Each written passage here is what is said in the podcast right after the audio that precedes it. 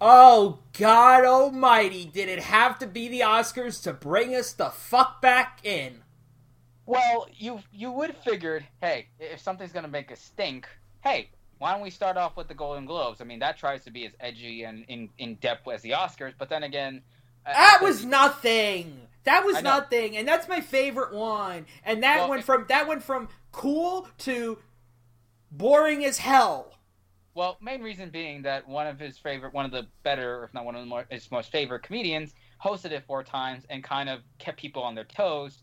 And to an extent, you had two actresses who made it fun, lighthearted, and weren't afraid to throw a couple jabs. But now, with the last two hosts being, of course, you have, hey, I'm not nervous, you know, and then the last one being a person who's known for other stuff. I'm not going to say by association, but yes, ladies and gentlemen, it seems like it was the pet, it was the ultimate of awards shows that brings back movie confessions from our long-awaited hibernation. If you must know, all of us, myself, John, and Amanda, we live on the East Coast. We had a blizzard. We had to tough it out, and by God, we survived. I'm pretty sure I got frostbite somewhere, but I, in other words, I'm fine. John, you should have seen him. He had to tackle, kill, and skin a bear with his bare hands. He has a bitchin' bear suit. Oh. And, and okay.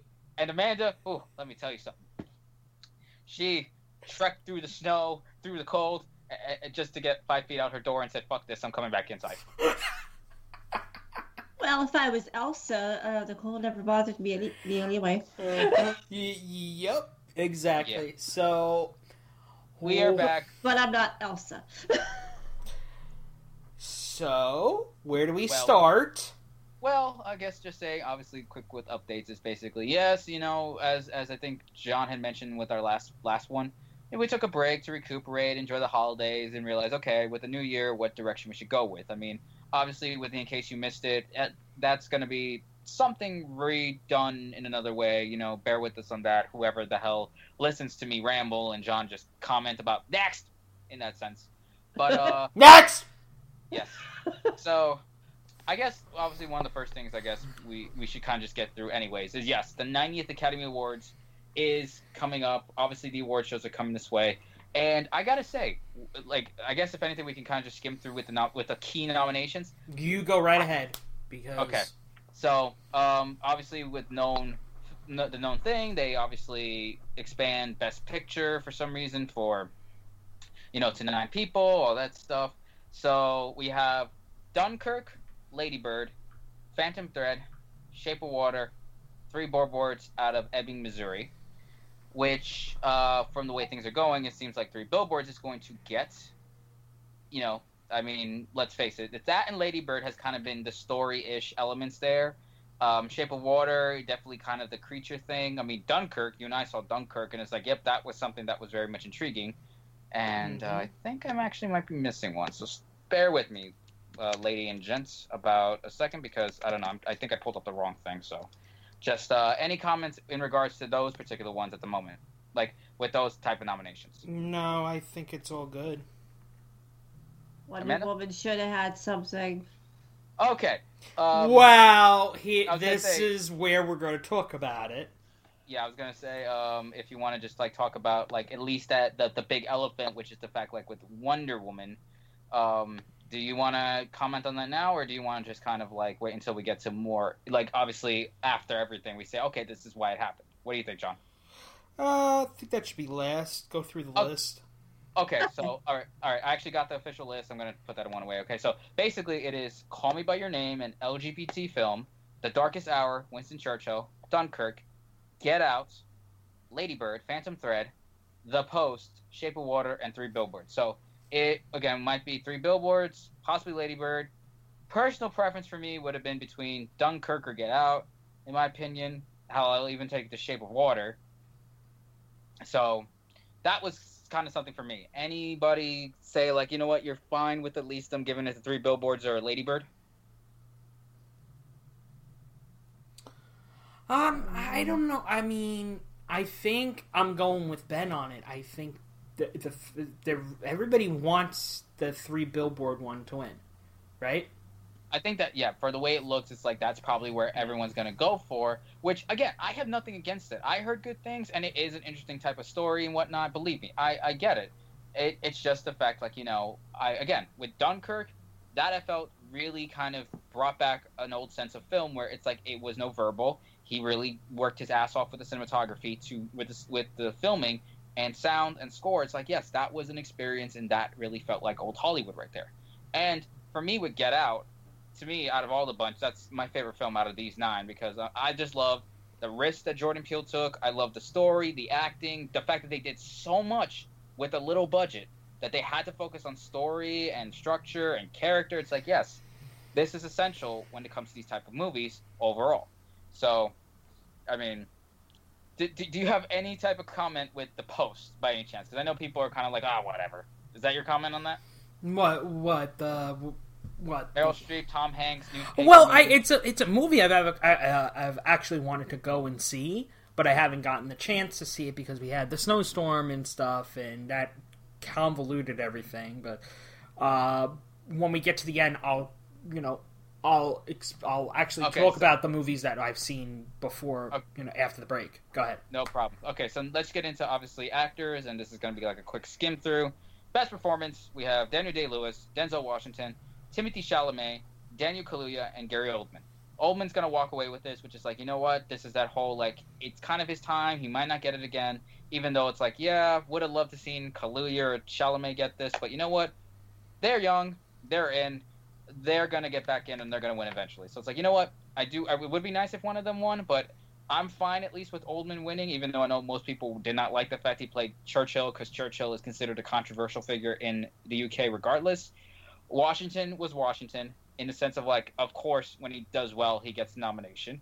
I would really hope that he does one day get a third Oscar because let's face it, that would be something well earned. And as for Day Lewis, as much as you know, it's like yeah, last film, whatever, but that's just me. Anybody, any comments on those? Mm, not me, Amanda. Nope, I'm good. Okay. Okay.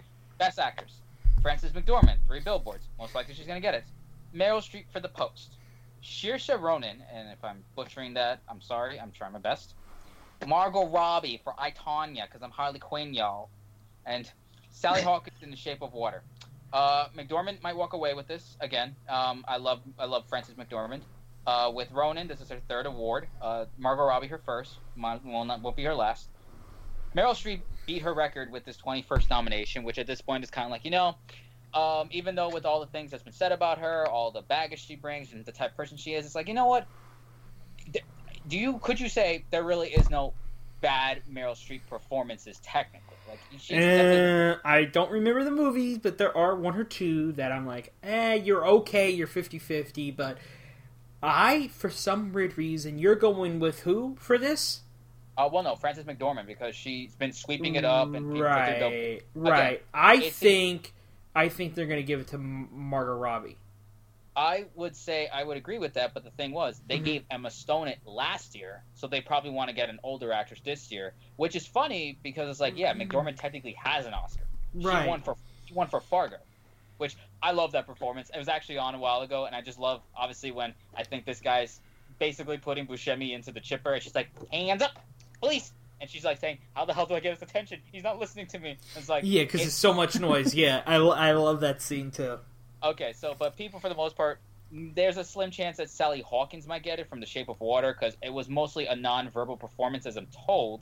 So, again, we're gonna lean primarily with McDormand when it comes to this type of thing. If Robbie does get it, again, I think the fact that the controversy involving Tanya, because like, oh, why are we kind of galvanizing or praising her? With all that controversy. So that might be kind of a thing.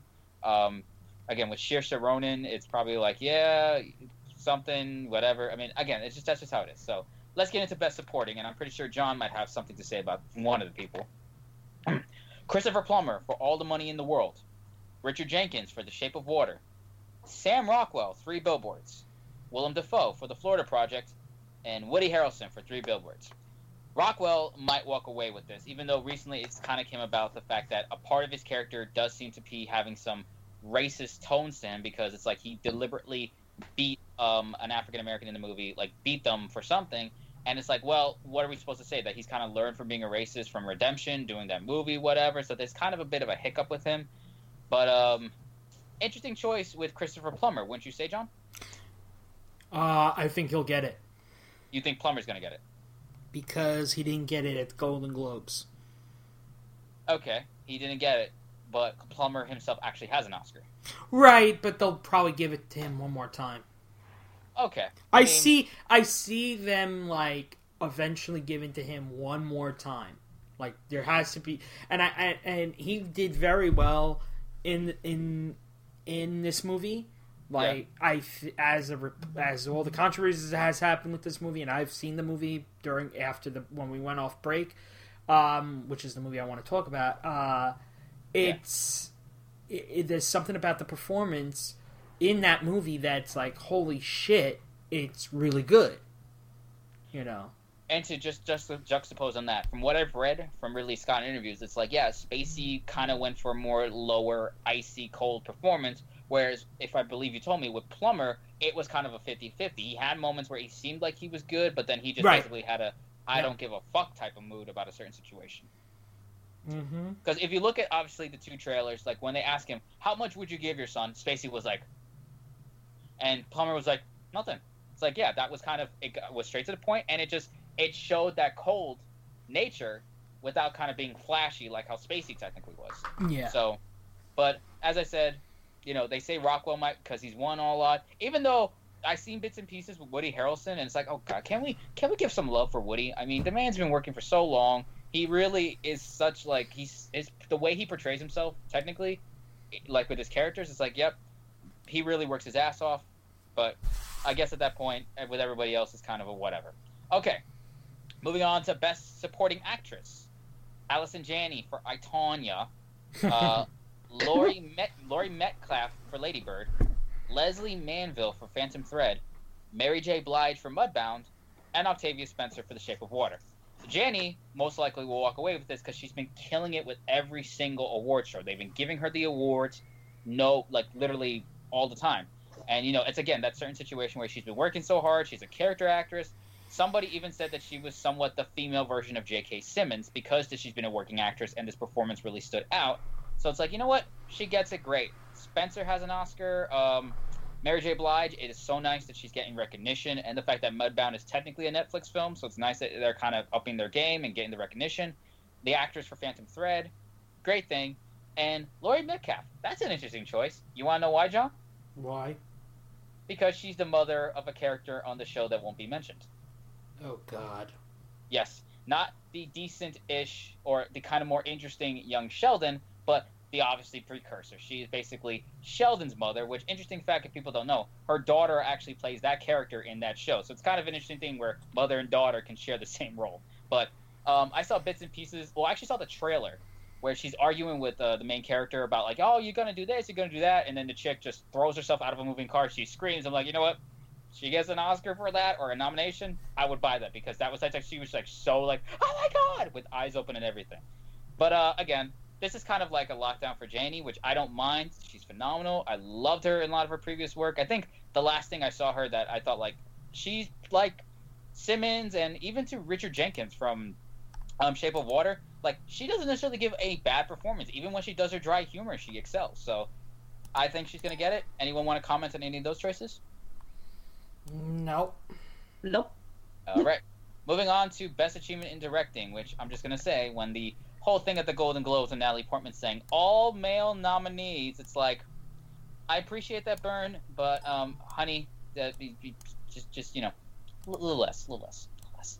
Um, Christopher Nolan for Dunkirk, Greta Gerwig for Lady Bird, Guillermo del Toro for The Shape of Water, Jordan Peele for Get Out, and Paul Thomas Anderson for Phantom Thread. Oh, this is a hard one. Well, I'm gonna probably put down the odds by saying, guess who's been getting the majority of these awards? Who? Guillermo del Toro.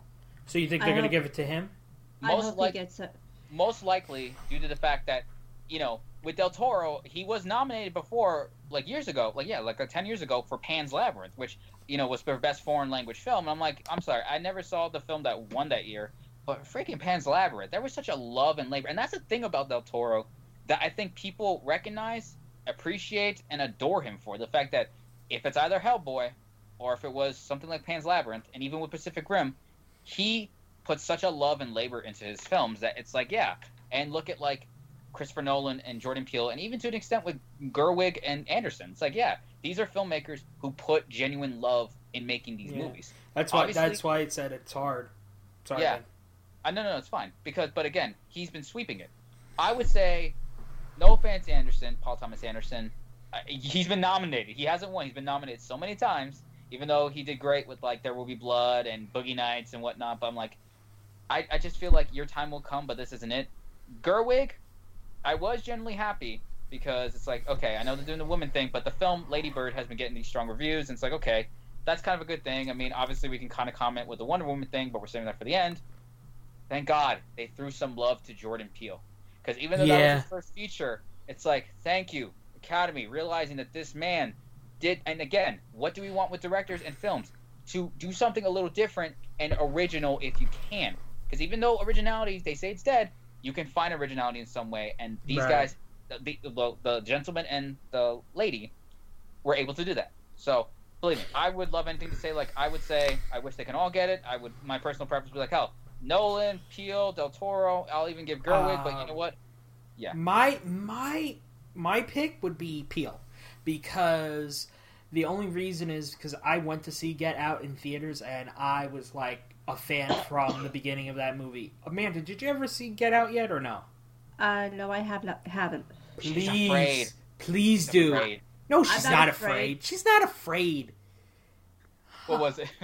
I remember all the reviews where everyone's like, "Damn, most white people are going to come out of this looking guilty," and it's like, "Oh, interesting thing. There is a college course about the movie now," which I'm like, "That that's dope." I know they have somewhere for zombies, but now they have for Get Out. And like how to make a movie around that setting. Well, it's no, especially about what Peele put into the script and how he portrayed it, like with the Oh, narration okay. that Right. type Okay. Yeah, yeah, yeah, Don't yeah. they have like a Harry Potter course too? I think no, I think I think they actually have one technically in London or the UK, where it's basically about like the the the the religious and philosophical and the fantasy elements that Rowling did. I mean, there are courses like that, but specifically for certain universities.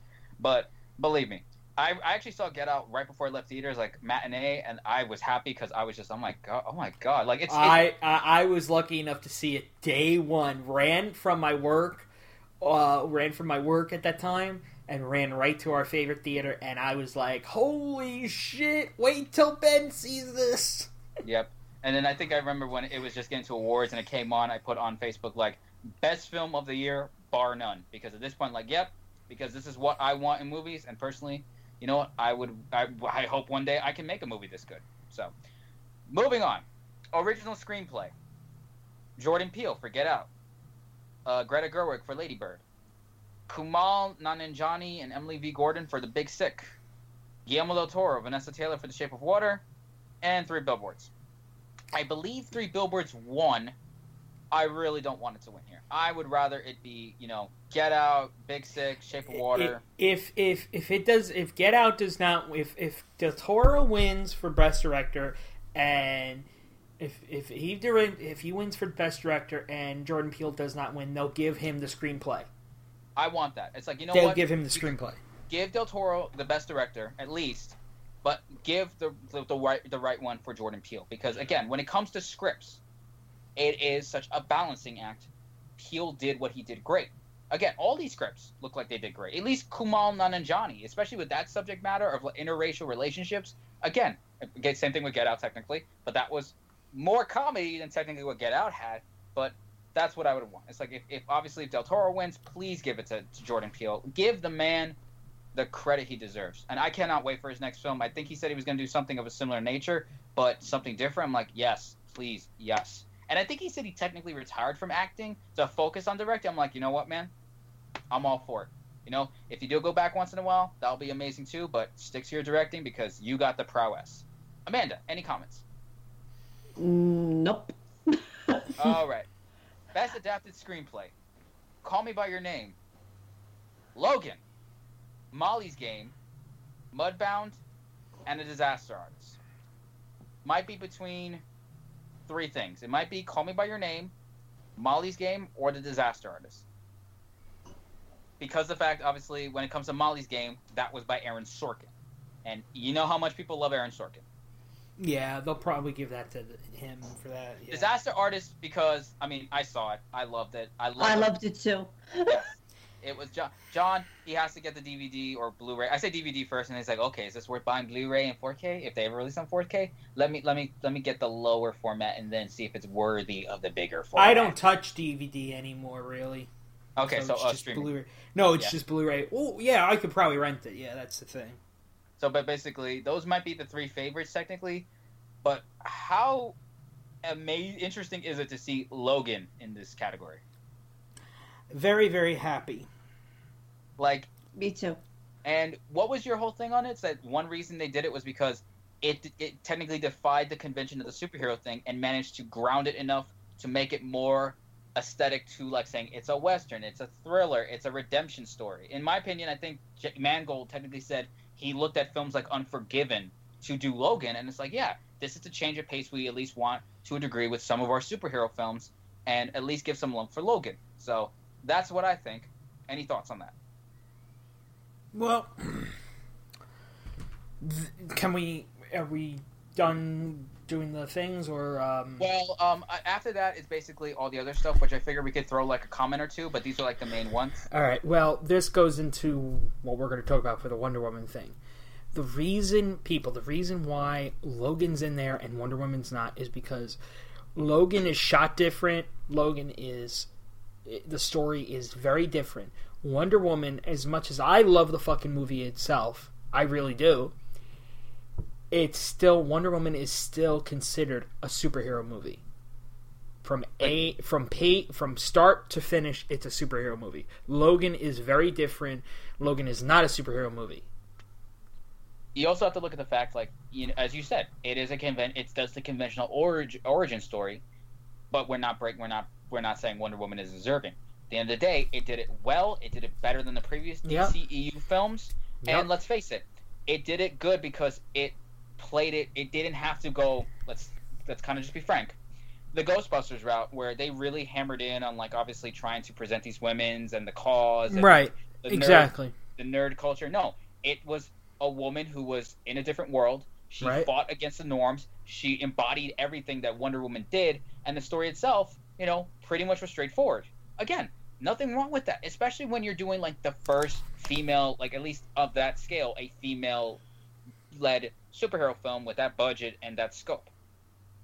And just just to touch on that, because I know we were going to wait till later.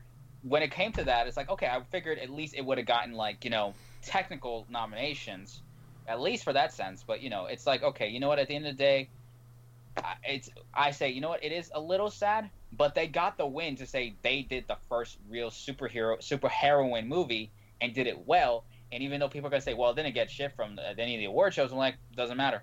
It has that prowess, and it doesn't need awards because it got its fans, and it's gonna continue to move forward because everybody involved with that knew what they had to do and did it well. Amanda, any comments on that? Uh, uh, yeah. Uh, We said what we we said what you would have probably said. Yeah. Okay. All right. No, I I'm just. people do that. Uh, hey. Okay. What happened?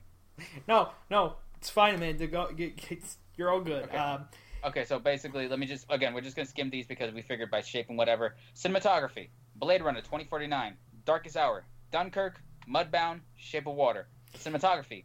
Big thing is, uh, first female to It- ever get nominated for this, Mudbound. What do you think with this one? Who would you think is gonna get? Ooh, it's da- for me. It's it's a tie between uh, Dunkirk, uh, uh, really Dunkirk, but I am in the middle of watching Blade Runner twenty forty something, and it's a t- that's why I was gonna say it was a t- it's a tie between Dunkirk and Blade Runner. But Yes, I. But what do you think? no, go ahead, go ahead. What you Yeah, same here. Same here. Again, maybe they'll show love, more love to Shape of Water, but I'm like, hell, it, Roger Deakins has been nominated 14 times, so maybe this will actually be his time. Right. for Blade Runner. But Dunkirk, obviously, we know Dunkirk and Mudbound, great for the nomination. I don't know how the film technically fares because I got to watch on Netflix. Darkest Hours, whatever. Okay, costume design. Tale as old as time. Oh God, no. I hope he gets it. that Darkest Hour, Phantom Thread, Shape of Water, Victoria and Abdul, between Best Beast or Shape of Water, possibly Phantom Thread, but it's the tie between those three. Yeah, I, I have a feeling uh, Beauty and the Beast might get that. Okay. Um, well, these next ones are have like the choices, which I figured, okay, maybe this one will kind of get John whatever. Okay, sound mixing, obviously making the movie, music and whatever sound good. Baby Driver, Blade Runner, Dunkirk, Shape of Water, and The Last Jedi, which it's interesting, especially with the black that movie's gotten that it got nomination. I don't know if it's just out of love that the Academy's like it's just so grand and spectacle. It's like, okay, And Ben knows what I'm going to say and who I'm going to pick out of this. All great picks, all really all great picks in a way, except for the one. yeah, Ah, ha, like, ha, I ha. say Um. It's ev- it's it, for me. It's Baby Driver. I would think Baby Driver 2. I would say, hell, if this could get one nomination like that, it can earn it. Like, at least everything minus Last Jedi has a legit shot, but heavyweight might be Baby Driver and most likely Dunkirk or Shape of Water again. But yeah. Okay. Film editing Baby Driver, Dunkirk, I, Tonya, Shape of Water, three billboards. I would like to please exclude at least to a point three billboards and possibly I, Tonya. Leave it to Baby Driver, Dunkirk, or Shape of Water. But didn't, wait, wait, didn't I say the sound or the editing went to Baby Driver? I think I Mi- said no, this was mixing. This was basically how they balance No. out the music. And No, the yeah, sound. yeah, yeah. But didn't I say editing goes to Baby Driver? Well, editing is actually the next one. It got also nominated for editing and mixing. Hmm, I would say but- both, but But this is but this one's for film editing, basically. right, yeah, but uh, oh well, then I would say Dunkirk. Yeah, I would say I would want to say like either Baby Driver, Dunkirk, or Shape of Water. No disrespect to I Tonya and Three Billboards, but come on, come on. I'm gonna say that. Sound editing again: Baby Driver, Blade Runner, Dunkirk, Shape of Water, Last Jedi. Everything excluding Last Jedi, unfortunately. okay. I had I had a feeling when we walked out of that theater. I'm like, uh, when we walked out of that theater, and nobody talked and nobody said anything. I said to Ben, I looked at Ben when we walked outside. I'm like, this is not gonna be good. Okay, I got a well. Just to comment on that, it's like yeah, I thought I figured we'd walked out and it's like I enjoyed it, but it definitely had its problems. And then when you watch it again, it's like okay, now I really see what the problems are. So, um, okay, uh, again, almost done. Like four more.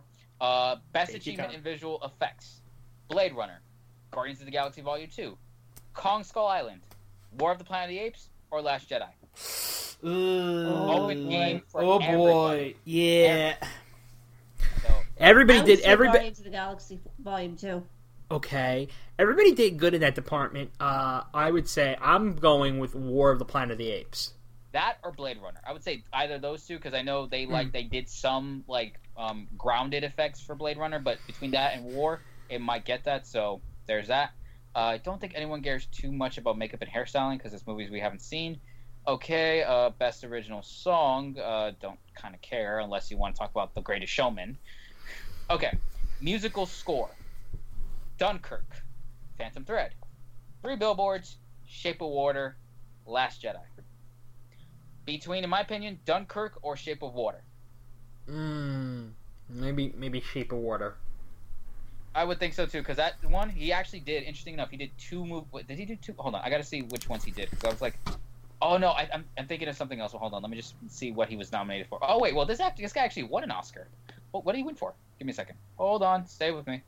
Uh, he won for the best original score for Grand Budapest Hotel, and he actually been nominated several times. With one of those being Fantastic Mr. Fox, which is one of my personal favorite stop motion films. There's others that are great, but that one I actually enjoy. I love the music in that.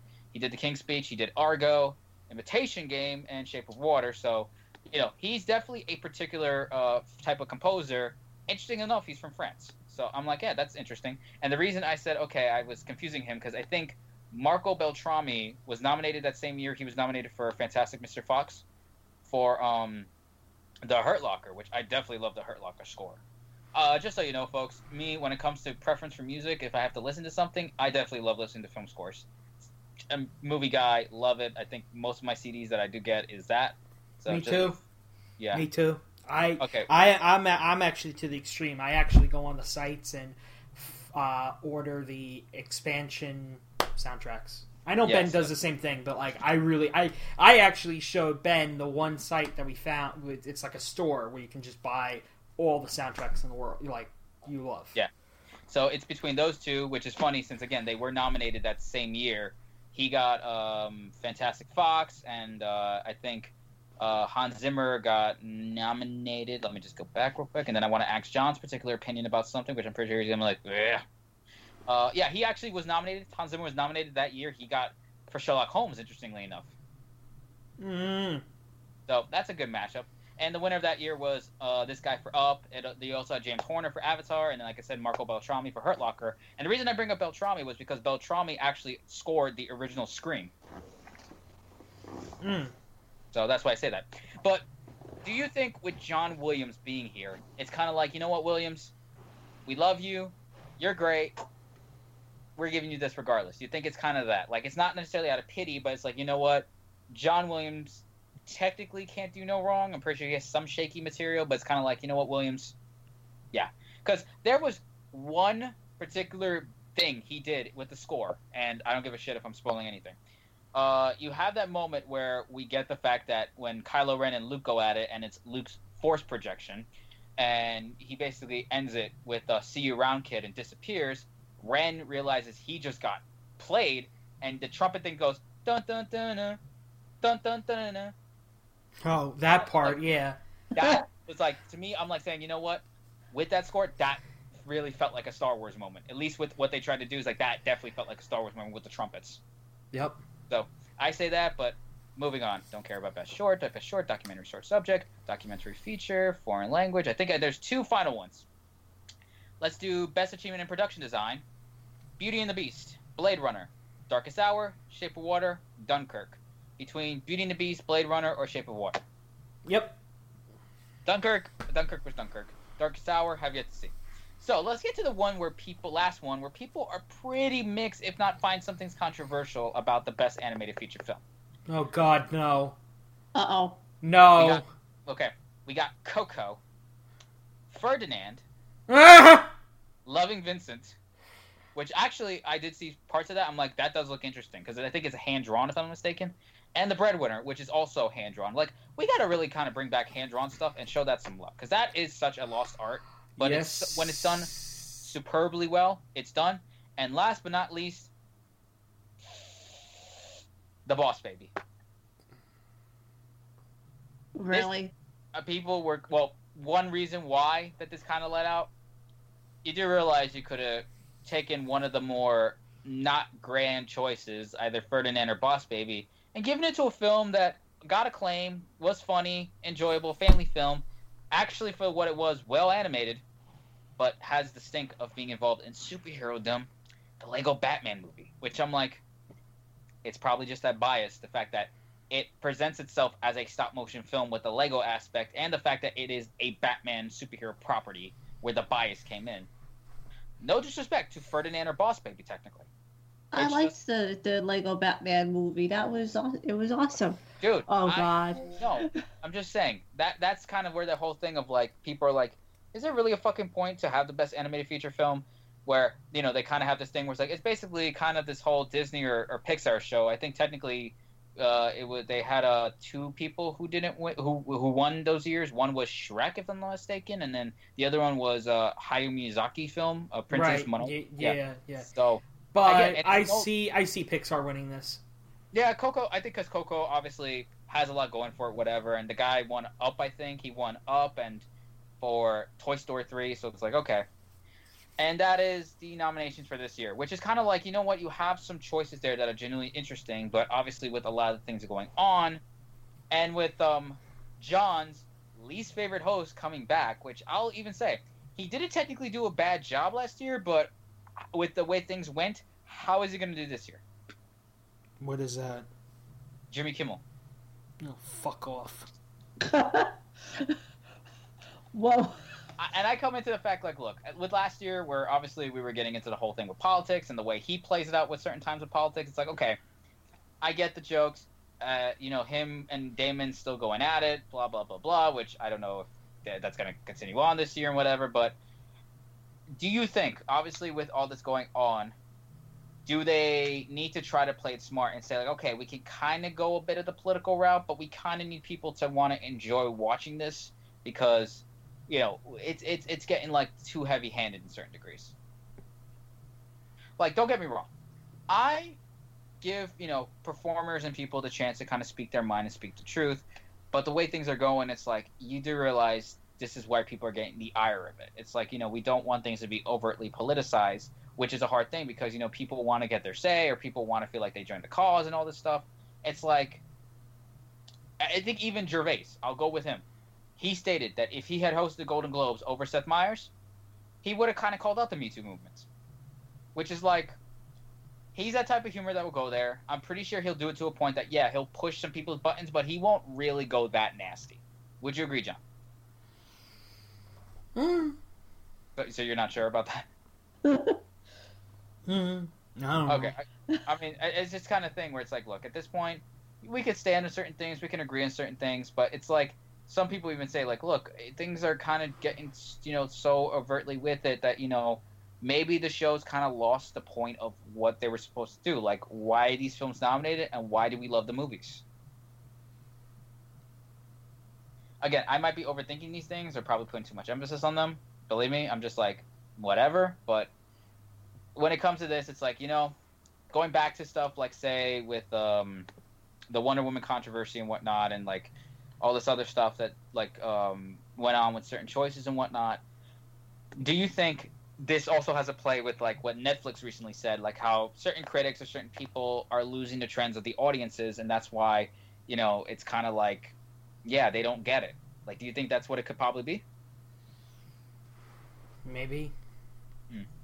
I mean, I'm speaking very loosely on that sense. It's like you know, again, it's kind of a tricky subject because again, you have most film, you have most movies that get released around this time because they're story oriented. So this is the best time for them to get that showcase. Um, fuck, what, what was? I was thinking of like one particular one that was supposed to come and go or something, but uh, fuck. Because there were people were surprised, like there were some snubs and whatever, but we, we we're not going to get into the snubs. But um, any further comment when it comes to the show and how are we prepared to watch it when it airs March fourth? I'm gonna dread the day because I'm gonna have to sit there for what is it, four hours? So three, three and something. I mean, hell, I think it could probably redeem itself if it does another hiccup like last year when it was La La, La Land and Moonlight. Because that's probably the one thing that I'm like, you know what? Even though it was a majority, a, a major fuck up, but it's like, you know what? That was enjoyable. Oh, yeah, and, that was funny.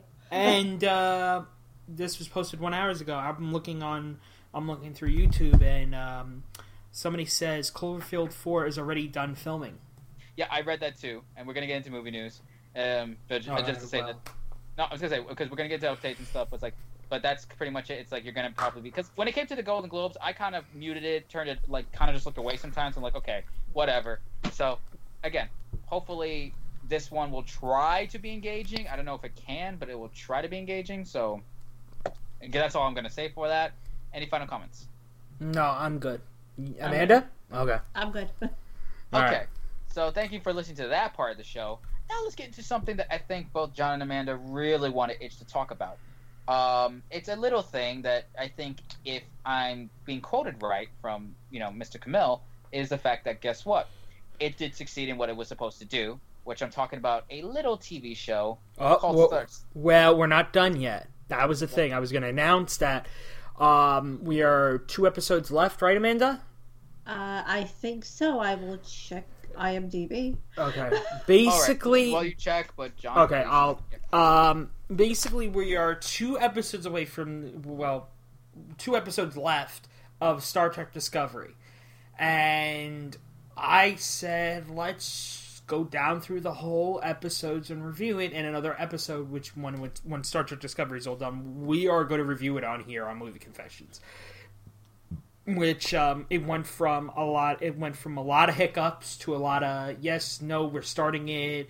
Yes we are. No we're not. And and i was on the i was biting my fingernails hoping and praying that it was going to be good and not sucky or you know ham-fisted with shit and all that all that bullshit. And then half and then when we leave for mid-season finale which i'm not going to say anything until we do the review and then we come back it became a star trek show legitimately it was a Star Trek show when we came back from the mid-season finale.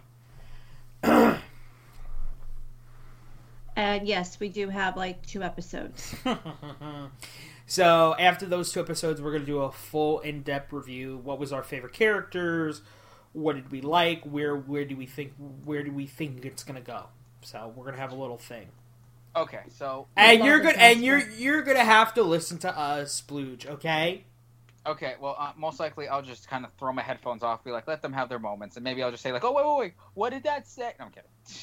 Uh, but going to just one quick thing about that, Mhm. because one common complaint that people had when this was going on, like the production and what they were purportedly seeing, Right. was, is the show gonna be more favored towards at least general audiences and try to like be cool and sleek and sexy, No. or will it or would it go down this actual Star Trek route and have well written stories, allegories, metaphors, that well, type of it's stuff? it's it's very weird because like the first what was it three episodes I would say it eases the the casual audiences in right, and then like the like afterwards it's like for the fans like no matter what it's like it's for Star Trek fans right. That's how I got out of it. 'Cause I'm not spoiling anything because it's we haven't had finale yet. So but like just by like the basically the first three episodes it's to ease the fa- the casual fans in and then by the fourth fifth whatever then it's like full-blown star trek mode it's like allegories this that the third everything it's great So, because one thing I do remember was one of the original people who set up a lot of stuff with Discovery and wanted to be the showrunner. He had started his career working, I think, on Next Generation or Enterprise or one of those ones. Wanted to go on board, but certain what brian um, what was his name? Brian um, filler Fuller, yeah, Brian Fuller. okay basically what happened was he wrote the first two like semi like first two episodes right? Yeah, and like halfway into it they let him go.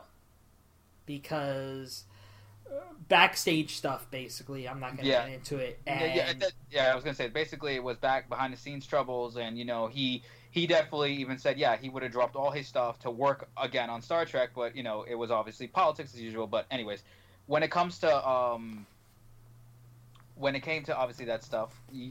You, said like because people wasn't also another thing people wanted to know like oh is this was this a, like they I think they said early on it was going to be in the prime timeline and Right, people- time- yeah but yeah basically people were worried about if it was going to be part of the prime timeline or the kelvin timeline they said it's going to be part of the prime timeline it's 10 years before kirk dot dot dot dot dot dot right Yeah. and w- where we're at right now i'm like pulling my hair out uh, like literally and like going saying like toward like when we're at when we're finishing up each episode like as we're where the finishing up fuck are we? well, not even that. Not even that. I'm not even saying that. Like, holy shit, what are you doing? And it's so awesome.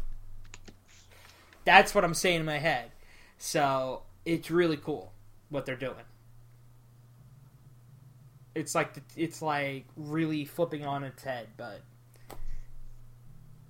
go So ahead. I, I was gonna say any other final comments because again I will in fact watch it mostly because my dad actually has almost the entire season saved on our DVR. So or I might invade Camille's um, very private sanctum of Camille.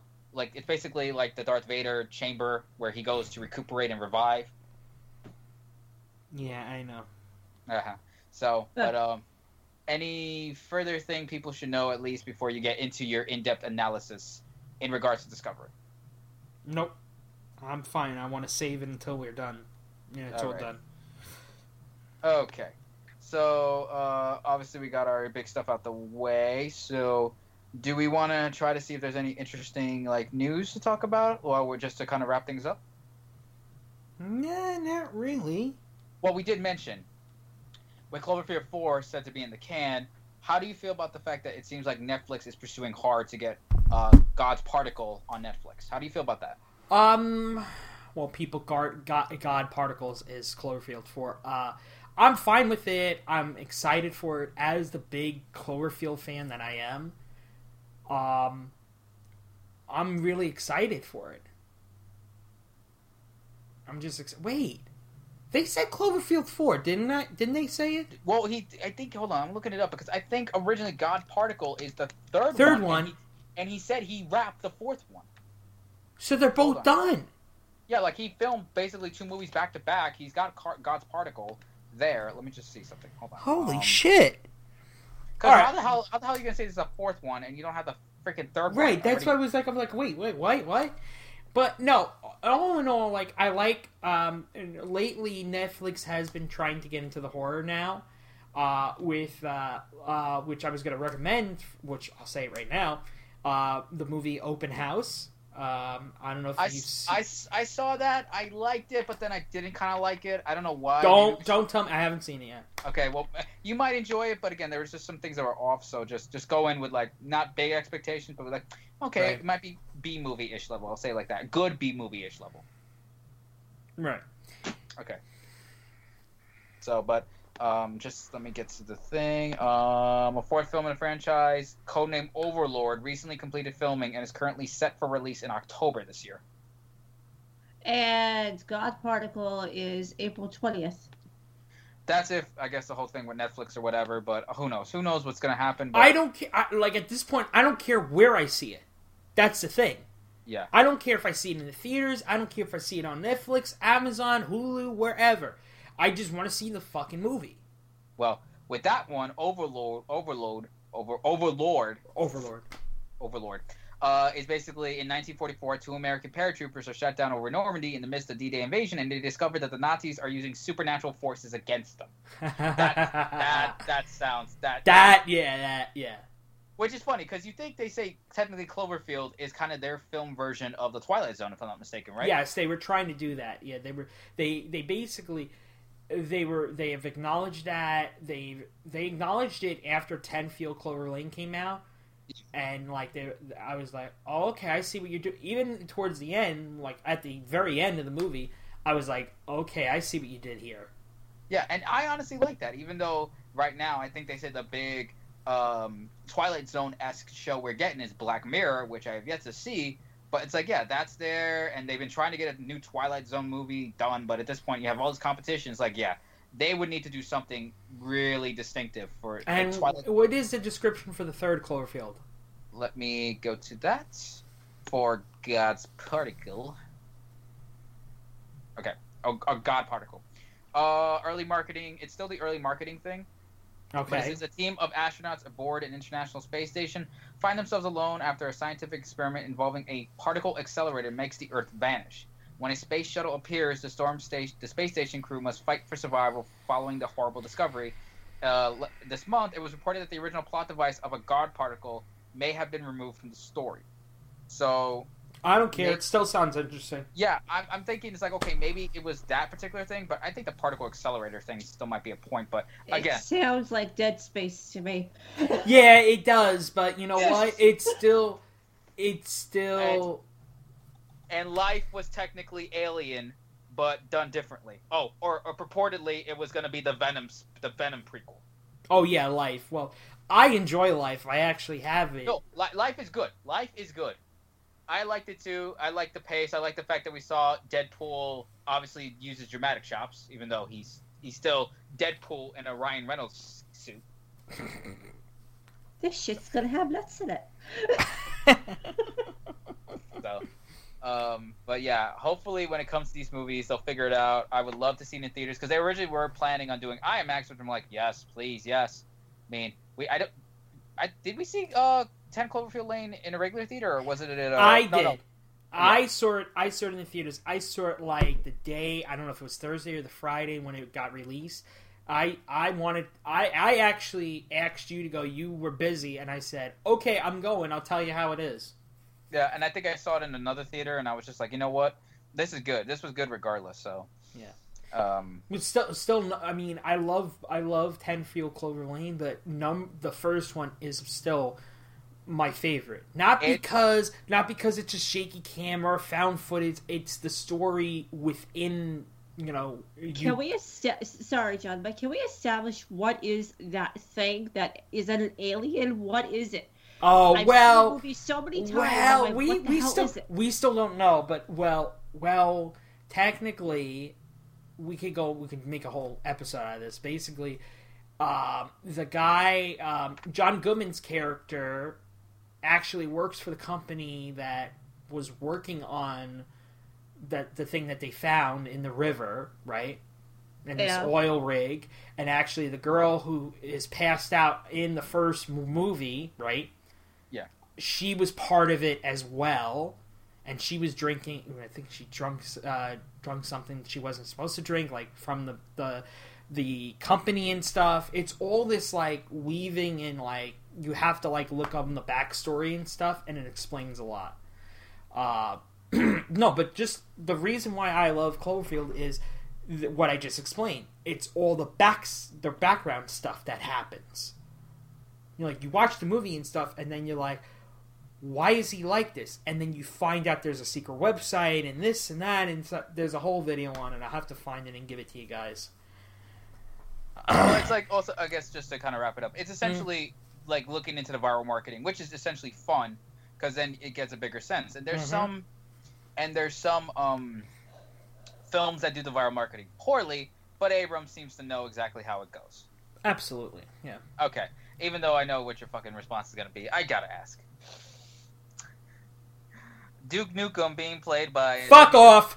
Nope, I don't think so. Nope. Nope. Does not compute.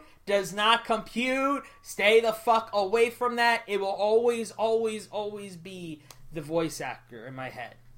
Okay, so it's essentially just the fact like the the um, the David Hayter Kiefer Sutherland situation. Yep, It's like- it is. It is the same situation. Yep.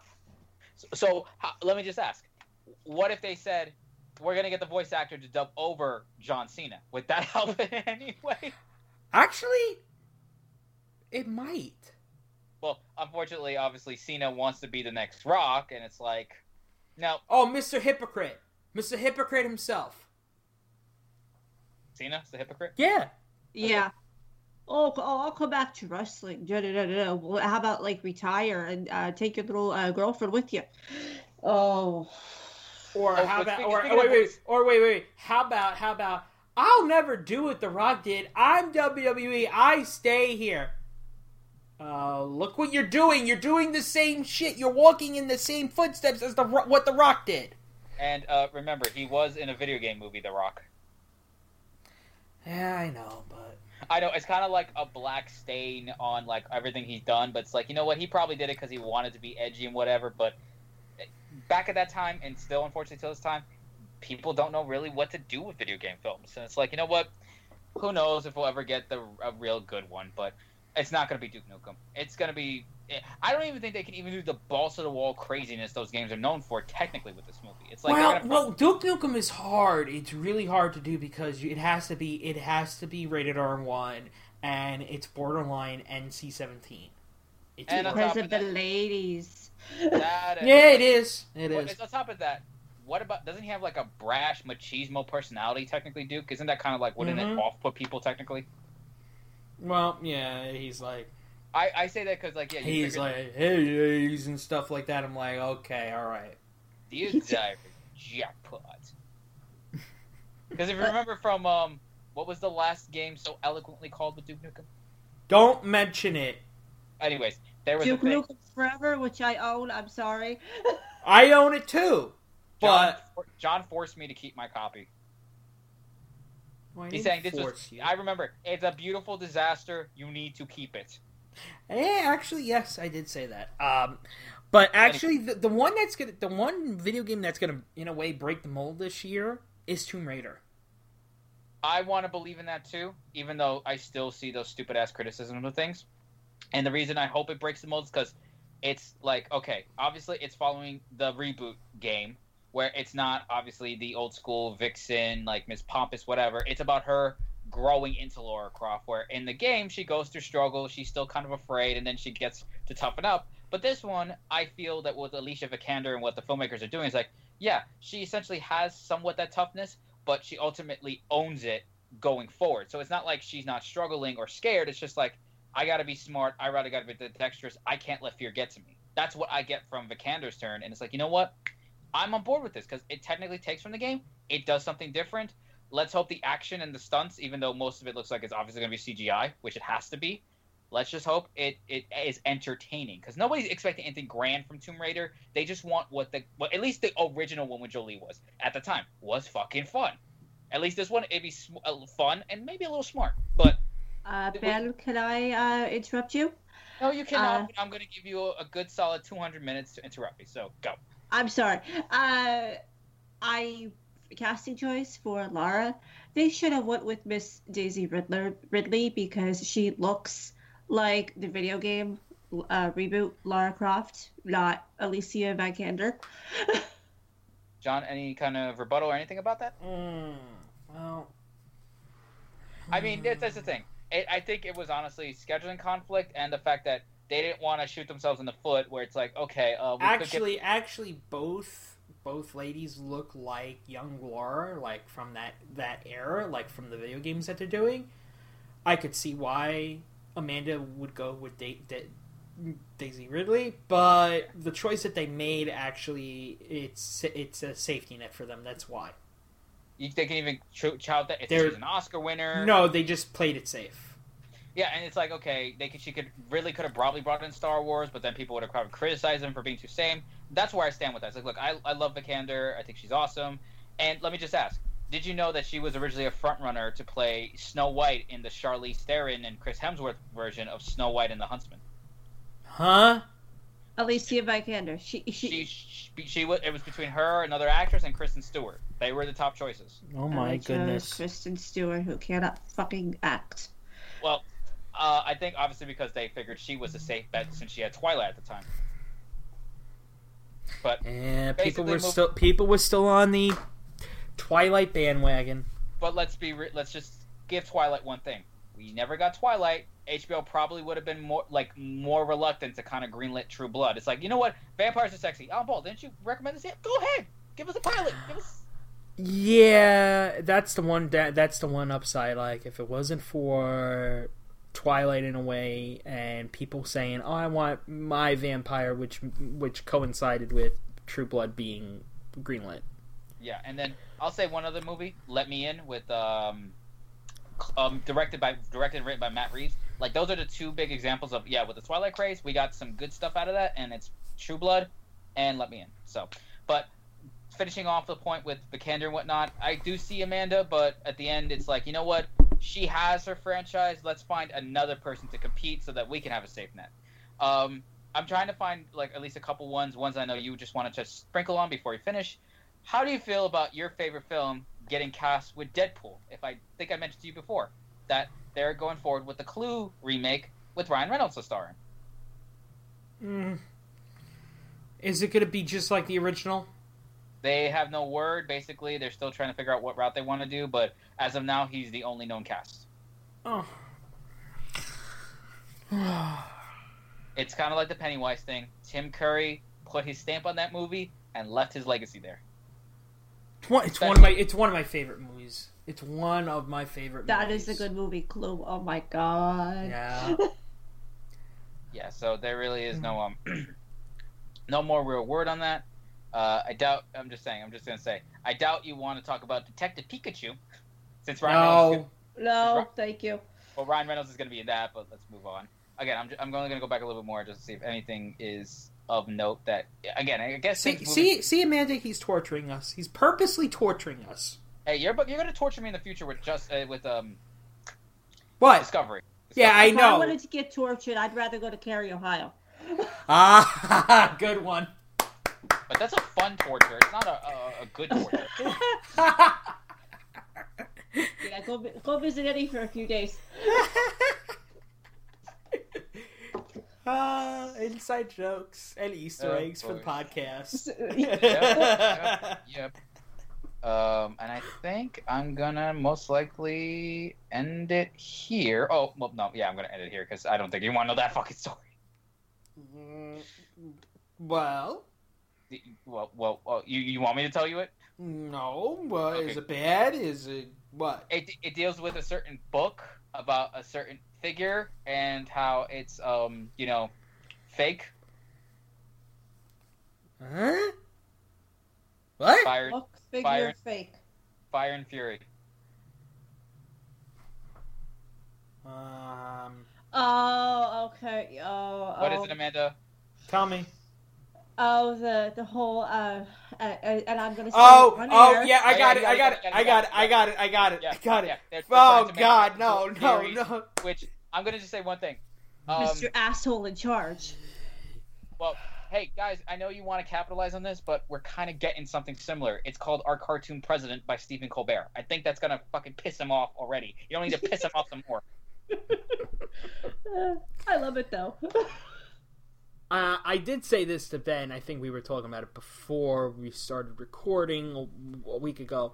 Didn't I say like? In the other hand, like it, as much as I'm not behind it being a movie, it would be an interesting movie to see, right? What the book one? Yeah. Uh, oh, it's gonna be TV. They're shopping around as a TV series. Oh, a TV series? Oh, well then, fu- that ain't gonna, Oh, that ain't gonna do well. Yeah, that's gonna piss him off even more. Yeah, Well, at this- absolutely. This point, let's let's just ex- be whatever at this point. And yeah, other than that, because I just want to see John's opinion. But anyways, that seems to be most likely it. I mean, again, we could kind of go over stuff, but whatever. But anyways, uh, as I said, we're there. We're probably gonna come back with movie reviews for the time being, and then John and Amanda will do Star Trek Discovery, talk about that. Again, we're we're not sure what technically if we're gonna continue on with the ice in case you missed it thing just now, uh, just for right now because we're still trying to figure it out. But that's what to expect. Uh, any final comments? I'm good. I am good. All right. Well, thank you for coming back, people, to listen to our nonsense, and hopefully we'll bore you with some more nonsense. This is Ben, This is John J. Fry, This is Amanda. and, and we are signing out of here. Goodbye. Bye.